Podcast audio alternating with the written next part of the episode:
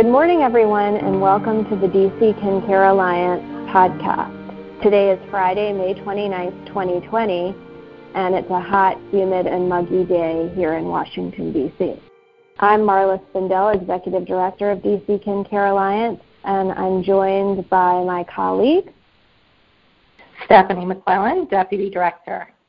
And we welcome you to the show. Today we're going to be talking about some new and exciting things happening with respect to the district's response to the COVID 19 public health emergency.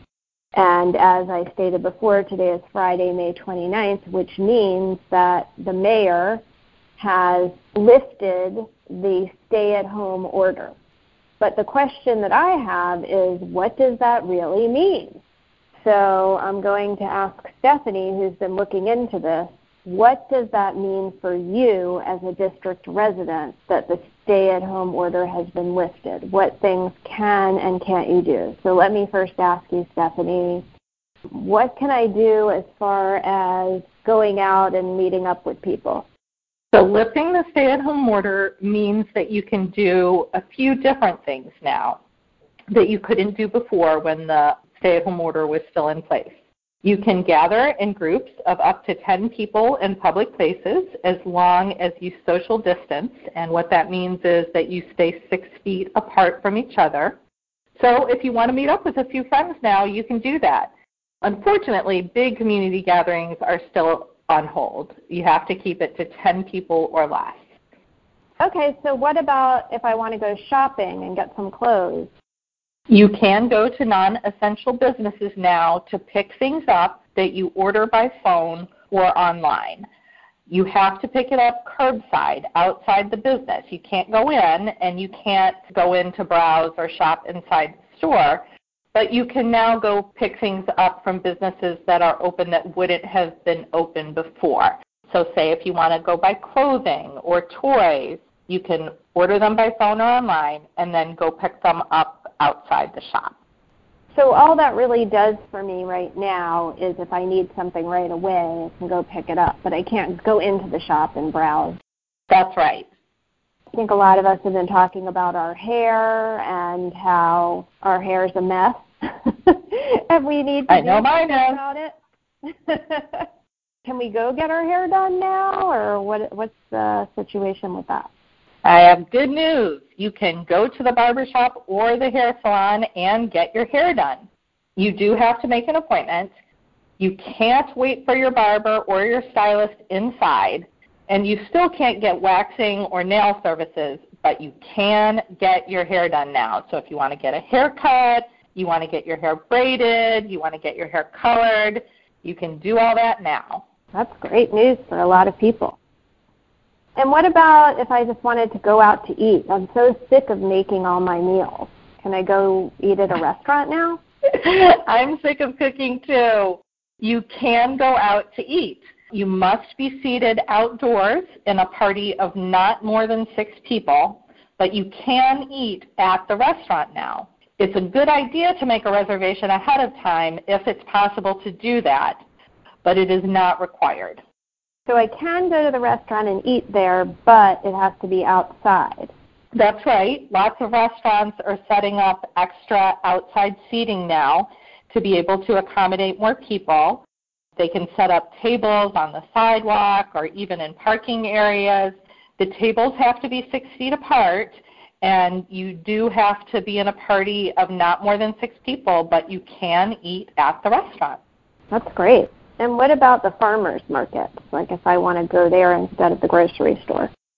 Farmers markets are still open, but what you can do there has changed a little bit.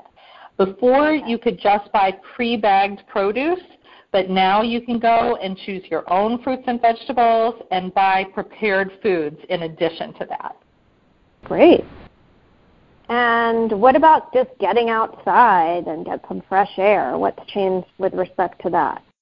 You can go to outdoor park facilities again. So if you want to meet a few friends for a picnic or go run on the track, you can do that.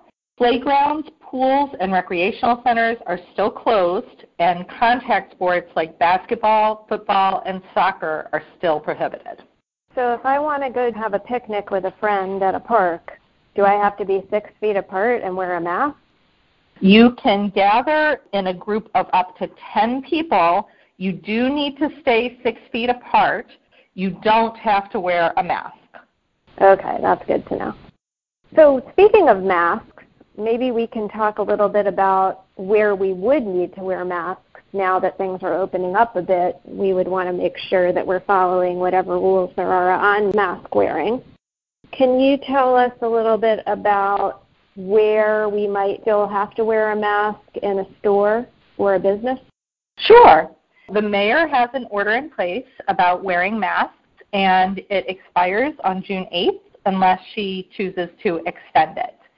So the rules for DC are you have to wear a mask when you are conducting business in the presence of other people. Doesn't matter if you're an employee or a customer, if you go to the grocery store or to the pharmacy, you have to wear a mask. If you go into an office and no one else is there, you don't have to wear a mask. And what about when I need to go somewhere, like on the metro or I take an Uber or a Lyft? Do I have to wear a mask when I'm doing those things? The rules are a little bit different for different types of travel. If you are traveling or exercising, there's a general rule that if you cannot maintain social distance, in other words, if you can't be six feet away from other people, you must wear a mask. So that's just the general rule. So if you're bicycling or walking, or you get in an Uber or you get in a Lyft, if you can't be six feet away from other people, wear a mask. Then there's specific rules for public transportation and taxis. If you're using public transportation of any kind, and it doesn't matter whether you can social distance or not, if you are at a public transportation station like Amtrak or Metro, or if you ride any type of public transportation like a train, a bus, or a van, you must wear a mask. Also, if you're in a taxi, again, whether or not you're six feet away from the driver or anybody else, you must wear a mask. And what about for Uber or Lyft? As far as I can tell, Uber or Lyft just fall under the general rule about traveling or exercising. You must wear a mask if you cannot maintain social distance. So it looks to me like if you can technically be six feet away from someone inside an Uber or Lyft, it's big enough, it wouldn't be required for you to wear a mask. But I have to say, just as a personal note, we love our relative caregivers and their families. We sure want you to be protected, and seems like a really good idea to wear a mask inside an Uber or a Lyft, whether or not you're six feet away. We are going to be putting together a Q&A on this issue, a one-pager that will be up on our website. We'll also be putting the Q&A on our Facebook group, which is DC Kin Care Alliance Facebook group for relative caregivers, and everybody and anybody is welcome to join, and we'll be putting information on there about anything relevant to caregivers in DC, and we welcome new members and for members to interact with each other through that medium. So, are there any situations or any group of people that the mask rule would not apply to? Yes. The mayor's order about masks does not apply to children under nine years old. So you do have to wear masks in accordance with the rules if you're nine years of age or older. Children between the ages of two and nine are strongly encouraged to wear a mask, but it isn't required. If you are experiencing homelessness, the rules about masks do not apply to you. If you cannot wear a mask because of a medical condition or a disability, you do not have to comply with the mayor's order about masks. And if you cannot remove a mask without assistance, you don't have to wear one. So we have updated our Q&As in other areas relevant to DC residents during the COVID-19 pandemic and we just wanted to update everybody on a few new things. So I understand there's something new that residents should know in the housing area. What would that be? That's right, Marla. There is a great new program being funded by the John Wall Foundation called the 202 Assist Program. It is rental assistance for folks who live in Ward 8 and who have been impacted by COVID 19. They're going to start doing intakes and accepting applications on Monday, June 1st, so that's right around the corner. For more information, you can go to www.202assist.com or you can call Lydia's house at 202 373 1050. And I also heard that there's some help for people with paying their utilities. That's right. As it was, they couldn't cut off any of your utilities, electricity, gas, water, cable, or phone, during the public health emergency. But I know a lot of people were worried about what's going to happen as soon as the public health emergency is over. Can they cut it off right afterwards? And the good news is that they now have to allow you to enter into a payment plan for any payments that come due during the public health emergency and for 60 days thereafter for cable and telephone, and for six months thereafter for water, electricity, and gas. And you can have up to a year to pay the amount you owe, and the utility company has to waive any interest, fees, or penalties. To be eligible for getting a payment plan, you have to let the utility company know that you can't pay all or some of your bill due to COVID 19, and you have to sign a payment plan. If you make your payments according to the payment plan, a utility company can't report the amount you owe as delinquent to a credit reporting agency, and they can't disconnect your service. So the takeaway from that is if you can't pay, call the utility company and negotiate a payment plan with them.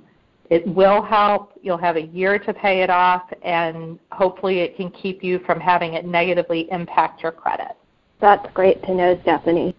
And with respect to the courts, I think it's been a little bit confusing about what court cases are going forward, what court cases aren't, what are being rescheduled, which ones are going forward remotely where you don't actually have to go down to the court. So, what should people do if they had a hearing scheduled in the next month or two? What should they do to make sure that they know whether their hearing is going forward, and if so, in what way? You're right, Marla. It has been really confusing.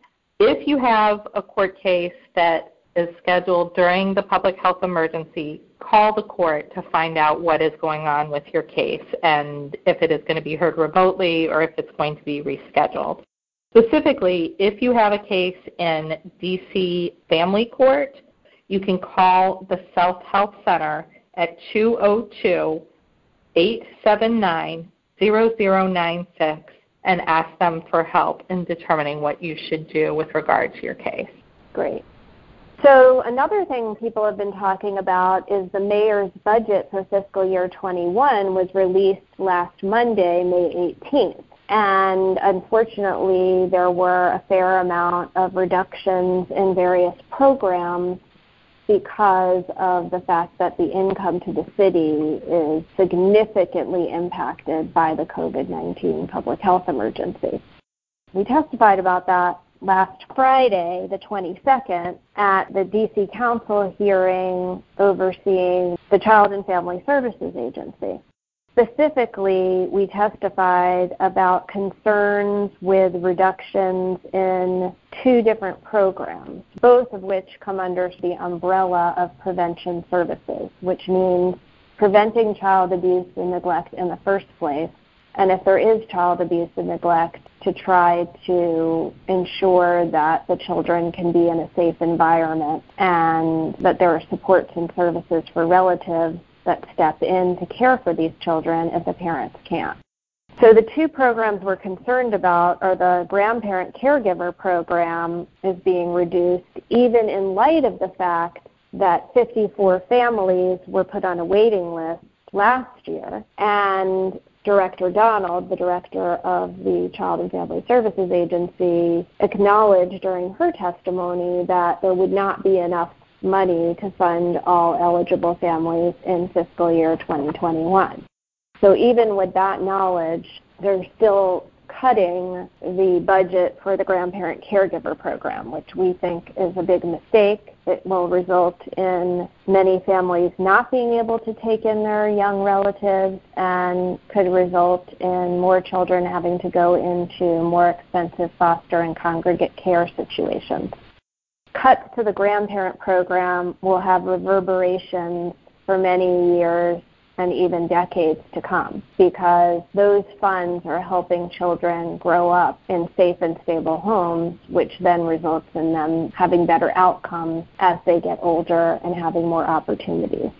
So we think it's very important to invest in that program, invest in our children so that they can have a better tomorrow. The other area of concern is the umbrella area of prevention services.